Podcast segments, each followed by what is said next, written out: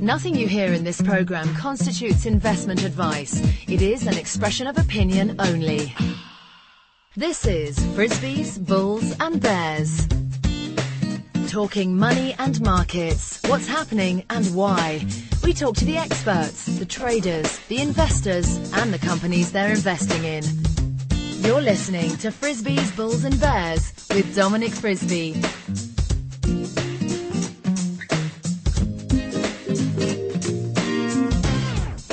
Hello and welcome to Frisby's Bulls and Bears with me, Dominic Frisby. A reminder that shows are not uploaded on a regular basis, so if you want to keep up to date, you're best off subscribing to the show uh, either by email or by one of the RSS feeds that you can find on the home page. In today's programme, it's the summer, I'm on holiday, so I'm handing over the presenting of the show to our guest host, who is old favourite Michael Hampton.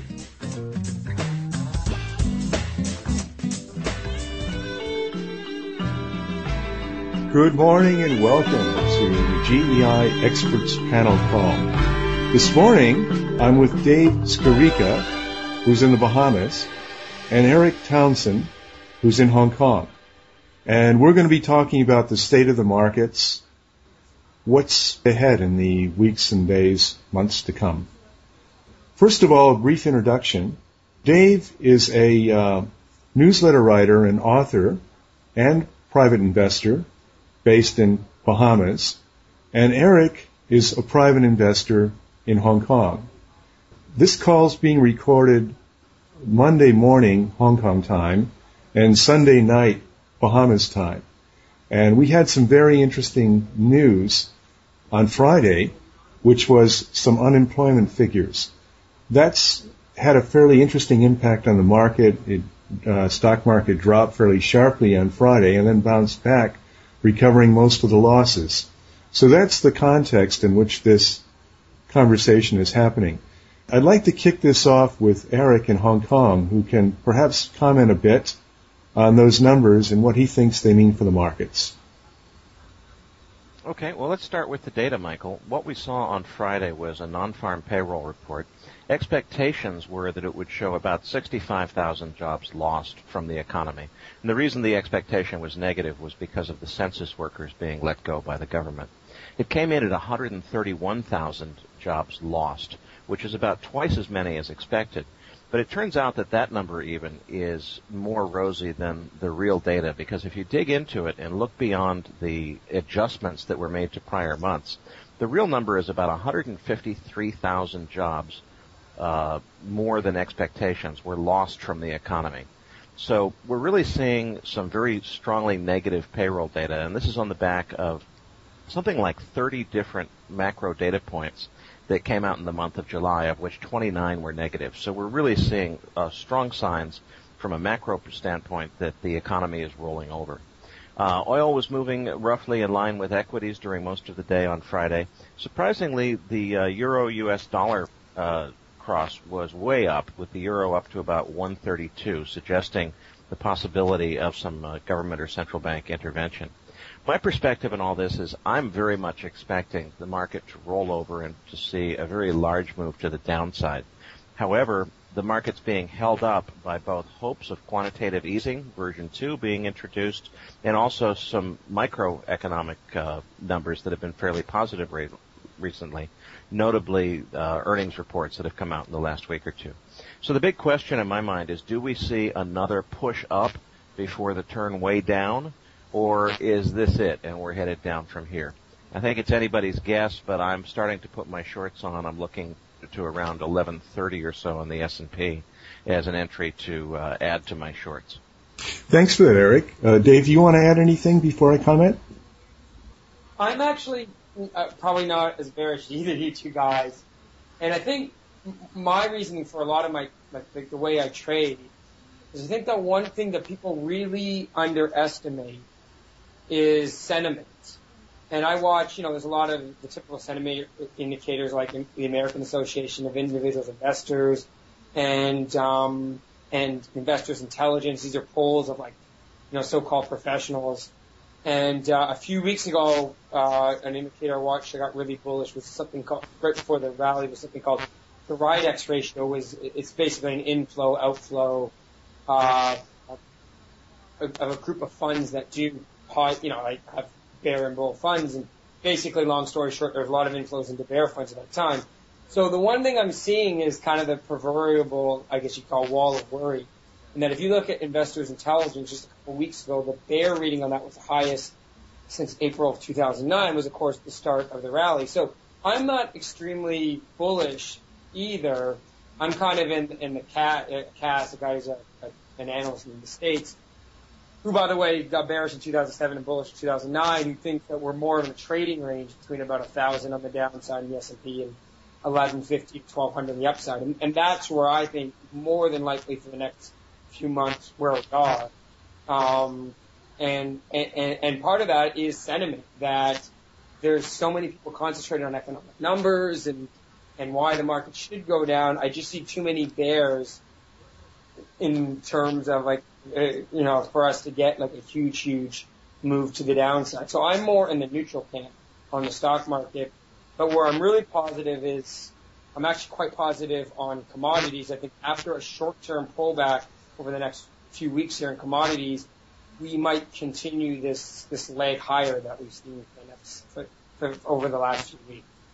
That's that, well, that's that's something we're going to be talking about in the second segment of this uh, discussion is is gold and commodity prices. Um, but for right now, I'd just like to ask you on those sentiment indicators because you know I do agree with you; those did did go very negative um, to a, a bearish extreme, which typically leads to a rally. And I just wonder whether the numbers that are coming out in the last few days might be back to neutral again. Oh yeah, yeah. We we went from extremely bearish to neutral, but I think what people have to understand about sentiment is like VIX, you know, which is an indication of kind of technical sentiment towards the market. That what people have to realize is you don't usually just stay at those negative sentiment numbers. After you have a rally in the market, you usually do go back to neutral, and then you can actually remain overbought for quite a while. Like we saw a lot of you know, bullish sentiment from last summer after the July low, you know, late in the summer, right through the rally top in April. So it's not just because sentiment turns all of a sudden that means you have to see a drop in the markets. I, what, what I'm basing this on is that the type of sentiment that we saw in the Rydex, VIX, and these couple of these sentiment indicators are actually very similar to a lot of the, the, the bearish readings you see near market bottoms. I mean, bear market bottoms. So that's that's kind of what I base my sentiment in, inclinations on or beliefs on. Okay. Well, I'd like to add a few uh, bits to the bearish case here, um, and then we can talk about it some more. Um, some things that I find very bearish, uh, in addition to what Eric's mentioned, um, are that uh, volume has been quite weak on this rally. Um, the rally we've seen since July, and by the way, on GEI we actually went long right at the low in July. We didn't stay long very for, for, for very many days, but we actually went long and covered our shorts on the low, uh, and then started uh, adding. It started buying some puts a bit too soon, and indeed I added to my puts uh, late last week um, in a meaningful way. Uh, I didn't mention on my website um, because I didn't want uh, to inspire too many, uh, you know, copycat shorting on by people. I wanted to get through these numbers first. But I'm firmly bearish right now.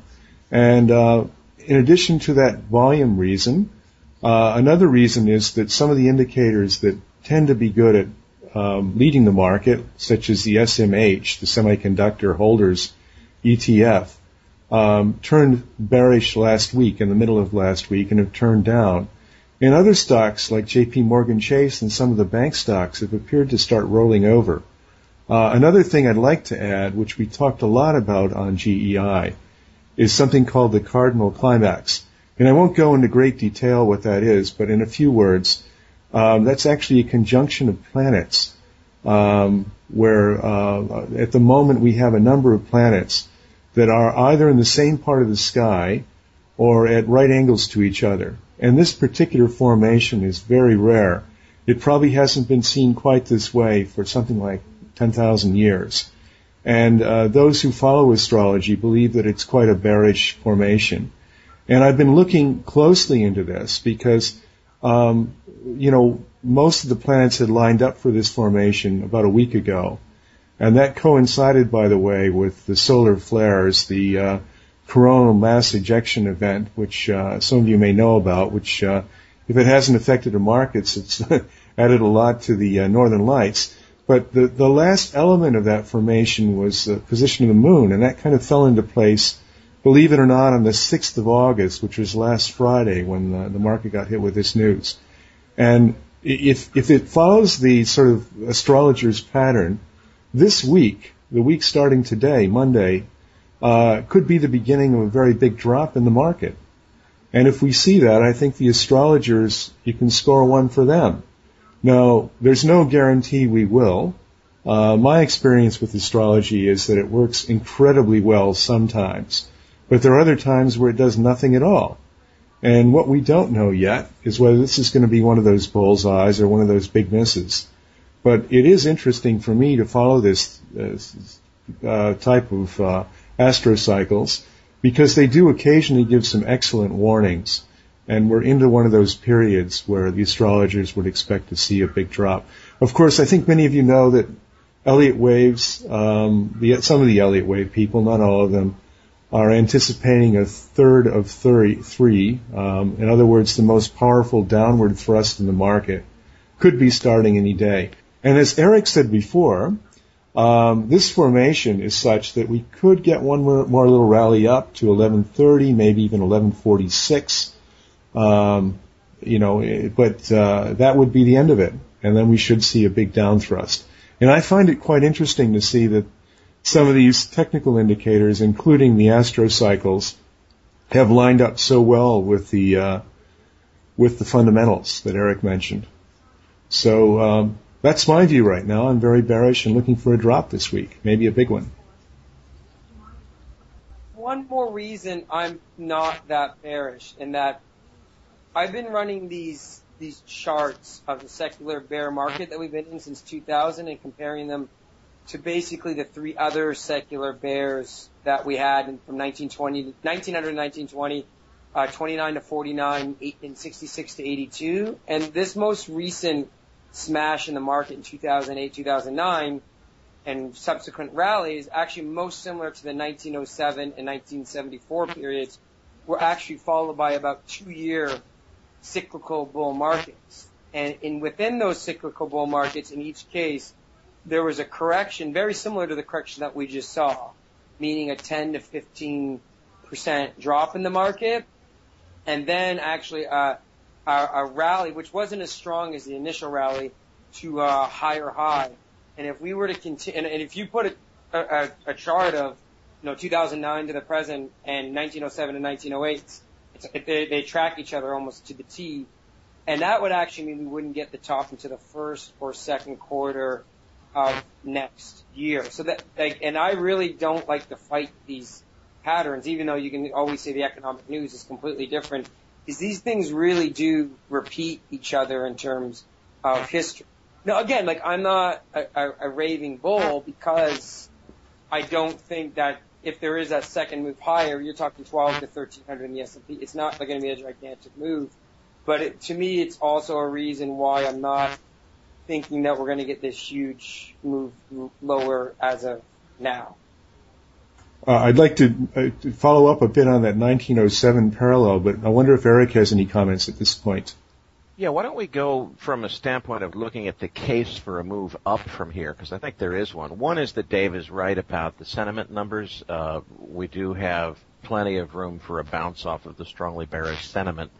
Uh, the ECRI has just leveled off. The ECRI is the uh, Economic Cycles Research Institute uh, weekly leading economic indicators, and they've just been crashing for the last several weeks.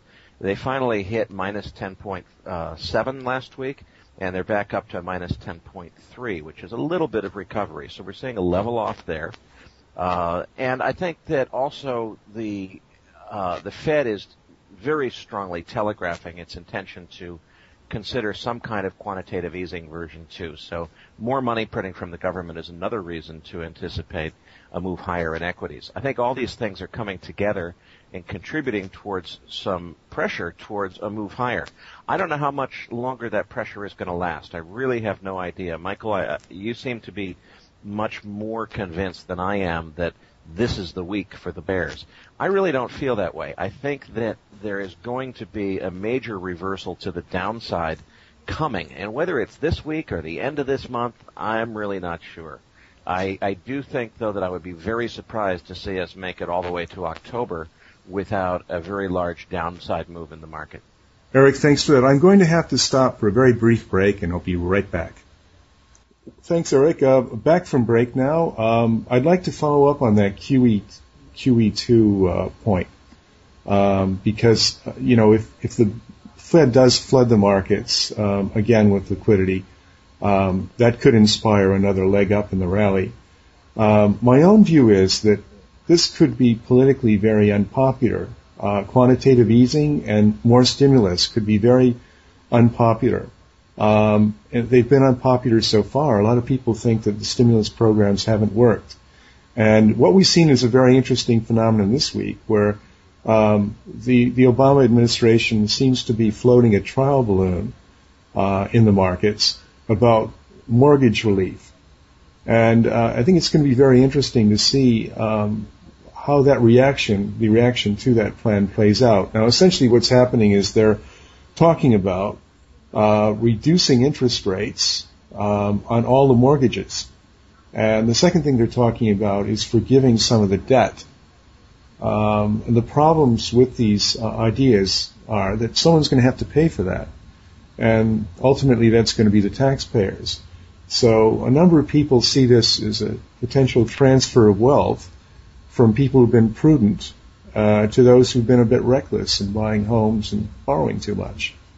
So um, I do think it's going to be very interesting this week to see how those trial balloons are uh, are sort of re, you know the reactions to those trial balloons within the market, and you know that that could have something to do with whether we see a drop this week, or uh, or later in August or in September.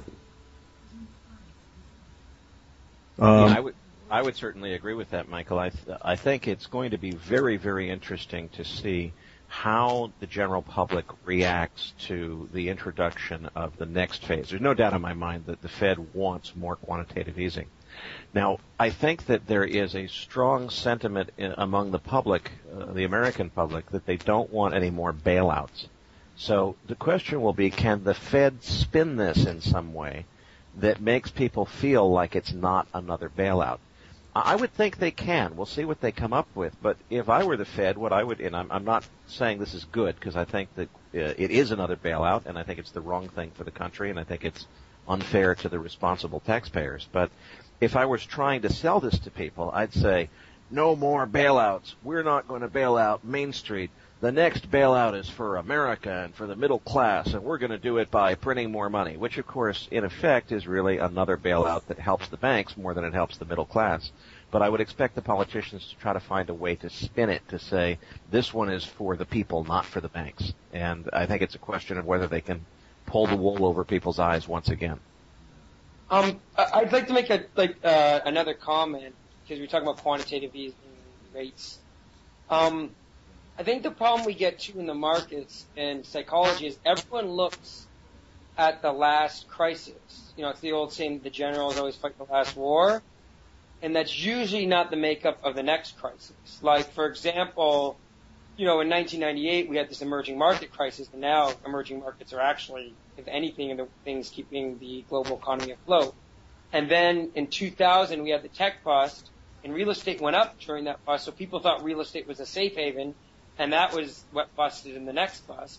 And then the bond market, safe haven in the last bust, the real estate bust, and you know, kind of financial crisis. So people are looking at it as a safe haven now, thinking that you know, if we have another crisis again, give me a financial crisis. And I personally think that's erroneous in belief. I think that the next crisis is the government, you know, the sovereign debt crisis. We just saw uh, maybe a little warning of it happening in Europe but I think it's going to happen in the United States because I don't care that they're the reserve currency of the world.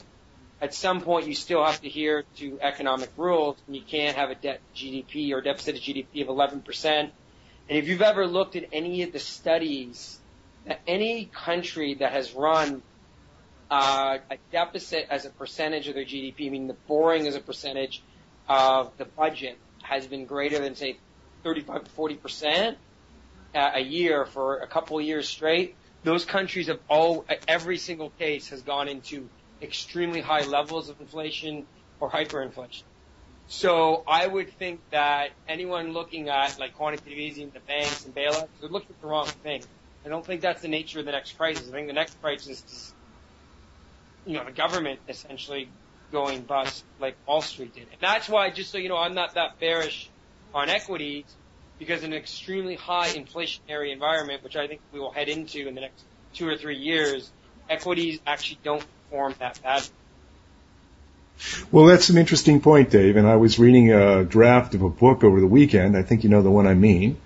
and uh, there was a comment in there, um, I think, basically quoting uh, Niall Ferguson that when uh, government when uh, government debt uh, to GDP hits 350 percent, um, you're on the way to another Argentina that uh, confidence is about to disappear in that government. And that's where we are in the U.S. right now. So I agree with you that the U.S. has to be very careful about. Now, uh, the question is, do we have another round of kind of this deflationary trade and another mini crisis before that inflation hits?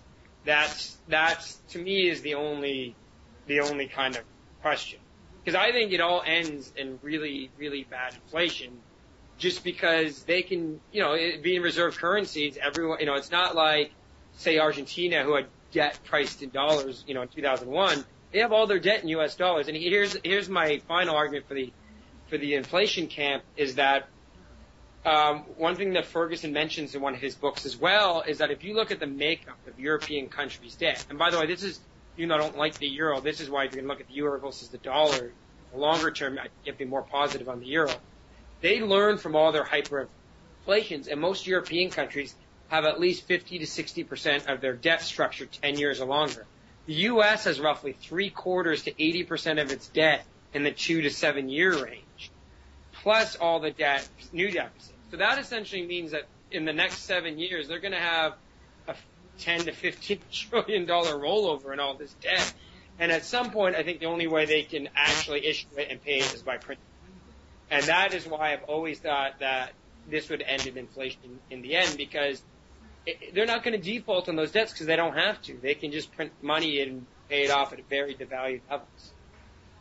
Well, let me, let me express it, another view here about timing, um, which is that I don't see uh, massive uh, stimulus or QE to this side of the election uh, or this side of a crash, whichever comes first. Um, I think that the Democrats would be very uh, would be taking a huge risk in trying to push for uh, stimulus here, even though it's being talked about. Um, but I do think the threat of incumbents being uh, you know thrown out of office is is quite a big one right now, and it may prevent uh, stimulus from happening. As, as to QE2, which is a different story, um, I think the Fed has to be very careful for all the reasons that Dave has just mentioned. And uh, they too don't want to be seen to uh, do something that will uh, have too much impact on the elections. Um, and you know, I do think that if there is a stimulus or a QE2 program, it could affect the stock markets pretty quickly but it won't really affect the general economy for many months. So, um, you know, is it going to save anything this side of the election? Um, Eric, maybe I can put that to you. I mean, is is there still time for the uh, Fed or Congress to do something that's going to have much impact, positive impact on the election? Oh, I think they're going to try to do something. Let me just back up, though. And, uh, I was very interested by Dave's comments, uh, particularly because what Dave just described is exactly the way I used to feel about this market, and I've changed my own thinking a little bit. I still believe that a highly inflationary outcome, for all the reasons that Dave cited, is where we're headed in the long run. Um, and it's interesting, you know, Chris Martenson had written up a piece re- recently which he called "Deflation is not on the menu," And I've changed my uh, opinion. I think deflation is on the menu, but it's an appetizer. I think that we do have another round of deflation ahead of us before we get to a strongly inflationary outcome. And the reason is that this is just a, an immensely huge monetary system, financial system in the United States, and it's going to take a long time for this to play out. What we see is that uh, institutional money is forced, even in cases when the managers may not think it's the right idea, they have to buy treasuries in a lot of cases. They're not allowed to buy gold. They're not allowed to uh, consider as broad of a array of asset classes as individual investors can. And in many cases, they have to buy treasuries. So I think we're going to continue to see money moving into the U.S. dollar as a perceived safe haven, safe, excuse me, as a perceived safe haven investment. As much as I think that's ludicrous. I mean, loaning money to an insolvent government for 30 years on an unsecured basis at 3% interest is crazy. But I think it's going to take another year or two before people wake up to the reality of that situation. As far as the, the QE2, uh, how big will it be and will it happen? I think that the Fed is going to continue to monetize, going to continue to print money as much as it thinks it can get away with without causing a major inflationary event. And I think that right now they're not at risk of causing very much inflation. I think they could get away with another big money printing as much as it's bad for the economy and creates uh, tremendous inflation risk down the road. It's not going to have any huge impact right now. So I think they're going to try to do it, and I think that is going to come before the election. The big question is what the public reaction is to it. I think they were assuming that if they spun it with, hey, this is a bailout for all of America, then uh, people would support it. And I think they may find, as you suggested, Michael, that Americans have had enough of bailouts of every type and kind, and they'd like to get back to sound money. Well, you know, it's it's it's interesting that what you, guys are talking about here is the, the, the need that the U.S. has to roll over its debt and uh, the problem of uh, we have at the moment, which is confidence in the dollar is eroding. Uh, one thing that we've seen in the past, which I think you know isn't over yet. This this type of uh, behavior isn't over yet. Is a drop in stocks, a big drop in stocks, actually makes it easier for the U.S. to sell treasuries. So you know, a crash actually gives them a great chance to to to raise a lot of money. And uh, I mean, at, at some point, I think that will reverse, and you know, money raising will will crash the stock market, and they'll they'll, they'll happen together. But at the moment, we're still seeing a dynamic where lower stocks mean higher bond prices and, yeah, uh, and, and higher, if you look higher dollar. that's not been the norm. You know, like you know, bonds and stocks usually historically, like in the 80s and 90s, on the upside rallied together, and in the 70s, bond prices fell and rates went up as stocks went down. So I agree with you. At some point, that is going to reverse, and we're going to go back to the historical norm where higher interest rates mean lower stock prices but I just don't know when that's going to happen. And Eric mentioned this one to two year time frame. I think it's probable it happens within that time frame. But the question again, that that's when the timing becomes difficult because we've seen this kind of this this inverse trading, and you just don't know when it's going to end. And I do believe that when it ends, it will be like what happened in Greece. All of a sudden, rates will double and triple and quadruple in a six month period. But the question is, is, is when that happens, and I, I don't know when that is going to happen. Well, guys, I, I, unless you have another comment, what I'd like to do is take another brief break and then come back and talk about gold um, and commodities and, and some other markets. Okay, we're back. Um, now I'd like to talk about the gold markets. Dave, do you want to kick us off? Oh uh, yeah, this is again some uh, an area where Michael and I made disagree in the long term or short short term, but we agree in the long term. And um, es- essentially, uh, I think that we're in the seasonally kind of bottoming period right now. And w- what I what I mean by that is, if you look at gold seasonally, August is usually a bottom, and then you get a rally into the fall, followed by another decline usually into about November before the move higher really starts and um, and, and that's kind of what I'm looking at occurring here. And I guess there could be one more drop in the in the short term, but uh, it, I, I really like this kind of silent trading range we're in in gold. I actually drew a chart recently in my newsletter and I show these these kind of areas where gold gets really quiet. It usually precedes actually an upside. Okay. Um, uh, you know, Dave, I think that we do disagree on the short term because, uh, you know, I, I see a drop in the stock market uh, imminently and maybe a big one, and I think that might drag the gold price down to $1,100, perhaps a bit lower. Now, if we don't see that drop, then I agree with you. We may have seen the seasonal low already. Uh, ideally, I think it would come in the second half of August, but there have been plenty of years where that uh, seasonal low has happened early August and even in July. So we're on the same page, um, you know, apart from the fact that I'm, I'm seeing a drop in stocks ahead. Eric, do you have some comments on gold? I think I'm pretty much in the same camp that you are in, Michael. I think that gold is, uh, I'm very bullish about gold in the long term. I agree with Dave's perspective that we're eventually headed towards a very highly inflationary outcome, perhaps after some deflation first. So I see in the long run that gold is, is definitely a bullish play. I uh, am out of the gold market right now, and I am anticipating a pullback just as you are. I think as we see a whiff of deflation here uh, before QE2 kicks in, maybe we'll see a significant pullback below 1100, maybe not. I really don't know if the bottom is in yet or not but I'm willing to uh, stay on the sidelines and give it a bit longer. And I would say that by uh, by Labor Day, I'll be back into the gold market. I, I think that this fall it's definitely headed up. I don't think it's going to take off in the next month or two. Right? I think that's actually kind of a time to pick your spots. And one thing I've told my subscribers that if you get the HUI under 440 and especially towards the 400 area, you know, and under 400, if you get these dips like that, I would definitely look to take advantage of the weakness. But I'm definitely not chasing anything here. Okay, and how about other commodities? Any opinions on oil or other major commodities?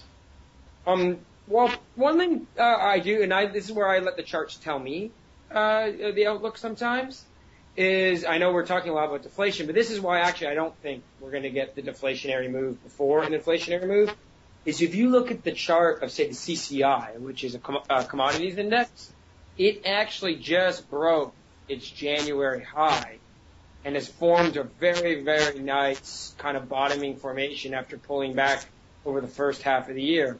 So I actually think these commodities, and I know you can say that the stock market drops will be taken down with it, but just if I were to look at the chart for the CCI and ignore everything else that's going on in the world, and sometimes I find in my trading that's what works me the best. You know, um, uh, Jim Gines has a saying that says, "Don't think, look." And sometimes when I have that feeling, um, especially in commodities, um, I think it looks good. It looks like that after a short to intermediate term pullback, we could be in the midst of a big breakout here. Now, two commodities that have been strong, and there's a third one I'd like to come to later, but two commodities that have been strong just recently uh, are copper and uh, the Baltic Dry Index freight rates. And these commodities are typically associated with China. And China, as you know, has had a nice rally up since uh, June or July, late June or July. Um, in fact, perhaps led the U.S. Uh, recent U.S. rally up as well.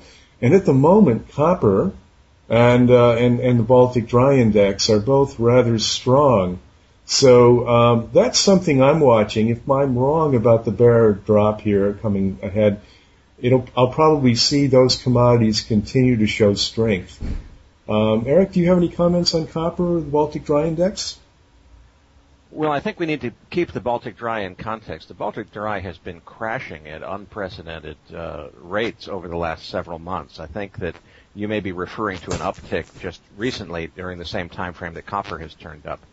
Um, but the Baltic Dry for the last several months has been falling apart. It's I think well below 2,000 now, if I if I remember correctly. Uh, my charts are not working this morning, so I don't have them on the screen. Well, I'll be publishing a chart along with this interview, which uh, was uh, you know on GEI. That actually this morning I saw it, um, which shows a very powerful rally up, um, along with copper and and China, and you know it is surprisingly sharp. I had uh, been under the same impression that, and in fact, if you do go back two or three years, you see a big slide in the BDI, but it's had a very nice bounce in recent weeks. And it just looks like it's hooking over maybe in the last day or two. It's starting to hook over. Uh, and that may be just a pause or that may be the beginning of another descent. I mean, one thing, I mean, I used to be a shipping banker, so I have to say one thing about the Baltic Dry. There are a lot of ships on order, and there's going to be a huge number of ships coming into the market in the months to come. So perhaps the Baltic Dry is only going to have short-term rallies until those ship orders are uh, finished, and that's going to take. I personally time. don't like that index just because I find it well it's a very coincident indicator. Like it crashed in 08, it peaked in like, you know, mid to 07 to mid 08. So I don't, I feel that if you're waiting for a turn in that, you have to, I think you use that as, as a real contrary play that when it spikes up and everything looks good, ironically that's when you want to sell. And when it's really low and everything looks bad, I don't know, again, that's when you want to buy. So I actually don't look at that from a trading standpoint of it telling me anything. Okay, yeah, maybe saying there's a weakness in the economy or ships coming on, but in terms of if you're going to use that to play the market, you should almost use it as a contrarian rather than, you know, take what it's saying, you know, at, at face value. Okay, well thanks for that. And I'd like to turn to the last commodity here. And just as we're speaking, I'm watching on Bloomberg a headline that says Russia chokes, wheat prices soar. I'm sure you guys must have some thoughts on uh, food prices and wheat prices in particular. Um, yeah. About 18 months ago, I was on BNN, and I recommended something called the RJA, which is the Rogers Agricultural Index. And I said at the time, and it's trading at about $7, it's just over 8 now, that this was a long-term buy. The long term, I was very, very bullish on agricultural commodities and they look to me like they're forming a long-term bottom here. But again, it's not something I'd want to chase after these huge moves. You know, wheat's moved up 90, 90 to 100% in price since the June low. But as Marc Faber pointed out in his last letter, that June low was a 200 year inflation adjusted low. So it's not like this is this gigantic move. It's a bounce off an inflation adjusted low. But I do believe that the long term move for ags just like a lot of commodities, is higher. But we are so overbought in the short term, and I've seen certain individuals who I use as a contrary indicators in the commodity market actually talking bullishly about the ag. So I think we need to pull back before we start and continue this move higher.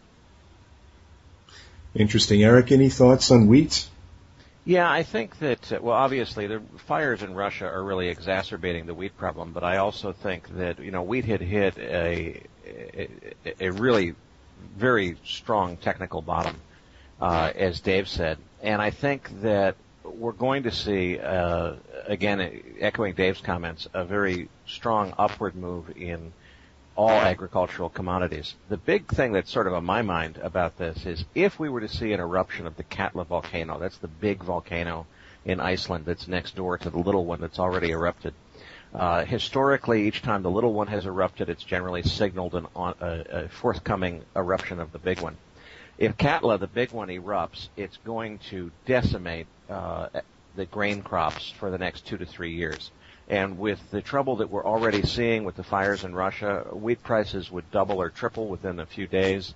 And I think you'd be looking at really serious uh, social repercussions in terms of food riots and food crises uh, globally as a result of that. So I think that the uh, risk associated with this volcano is something that people have really forgotten about in terms of its impact on the agricultural commodities. Yeah, that's a great point too, because not only that, if you had a big eruption, that would actually probably cause a cold winter, which would also have repercussions for natural gas prices moving up and that sort of thing as well. So, you know, if I'm running kind of my stagflationary theme, that volcano is actually something that falls, you know, within the, the context of the trade. Well, gentlemen, I think we've come to a good point to uh, start to wind this down. Uh, I'd like to ask uh, each of you if you have any final comments. Uh, Eric? No, I think we've covered it. And uh, Dave, um, I don't think there's us... much more to say. You know, um, the only thing I would say again, because we're talking like bears and bulls and markets, is one interesting stat that just came across my desk was if you look at global trade, the emerging markets actually exports and imports have surpassed the 2008 high, and it's it's the emerged economies where the problems are actually lying in terms of like underlying economic fundamentals. Okay. Well, um, thanks for that. And I'd like to ask Dave, maybe you could uh, tell us, um, you know, how people can reach you and follow your work. I write addictedtoprofits.net. I have a free version of the newsletter where, you know, I throw out interviews I do such as these, or I throw out, um, uh, you know, uh, just a basic, you know, kind of sampling of my work, and then you can decide if you'd like to purchase it from that. And I also write a blog for moneynews.com that comes out every Wednesday. Okay, and I, you have a book on the way too. Can you mention the name of that title? Yes, I, I have a book, uh, the, the, uh, the Great Cycle. It's about, um, it's about like it's published by Wiley. It's about um, uh, economic cycles and, and all that sort of thing. A lot of the things we talk about here in terms of these cycles in the markets all repeat each other. Er, er, so that will be out in November. And again, if you just want to sample my newsletter for the next few months, I'll probably do a, uh, some kind of trial at that time where you can get a book thrown in with, a, you know, a, a subscription to the newsletter. Well, I can vouch for it. I've been looking at it, parts of it over the weekend, and it's got loads of information on the debt crisis and how we got into it, and uh, why we're headed towards hyperinflation. So it is, it is, it is going to be a good read. Uh, Eric, uh, how can people reach you? Oh, I don't have anything to promote, so I don't have a newsletter or anything. I do write uh, articles occasionally for Financial Sense, so you can find my author's page on uh, financialsense.com. Okay, thanks, guys, and uh, I'll just close by saying that there will be a thread about this podcast on Global Edge Investors, and uh, we'll probably throw some charts up as well. So uh, we're looking forward to the next opportunity to talk to you guys again, possibly next month. Um, thank you very much.